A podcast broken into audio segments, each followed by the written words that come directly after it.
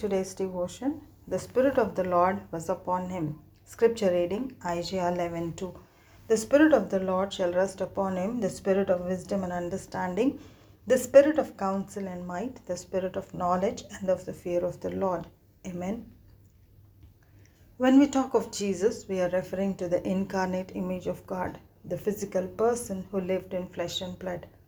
He was a man, but he was also God. He was born with divine qualities, yet was fully human. His birth, his childhood, his growing years were all unique. When he started his ministry, men could see his divinity, the authority with which he preached the word and commanded natural world and spiritual world. What made him special as a person was the Spirit of God upon him. And he also had the spirit of wisdom and understanding. Jesus knew what was in the heart of man. He gave them the most appropriate suggestions to solve their issues. He catered to their every need, be it emotional, physical, psychological, mental, spiritual. And he had the spirit of counsel and might. He touched their lives and healed their wounds.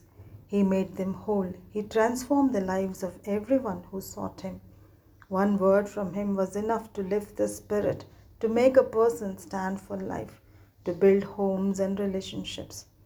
And he had the spirit of knowledge and of the fear of God. He is the only one who knew God personally and revealed the love of the Father to man. He did the will of the Father perfectly. He walked in the fear of God. He did not make any choices or decisions on his own. He never said or did anything that would dishonor God. This makes him complete. These are the divine qualities which only the Son of God in body can possess. It is not possible for all of these to be found in any one person. This is what made Jesus stand out in a crowd in the entire human race.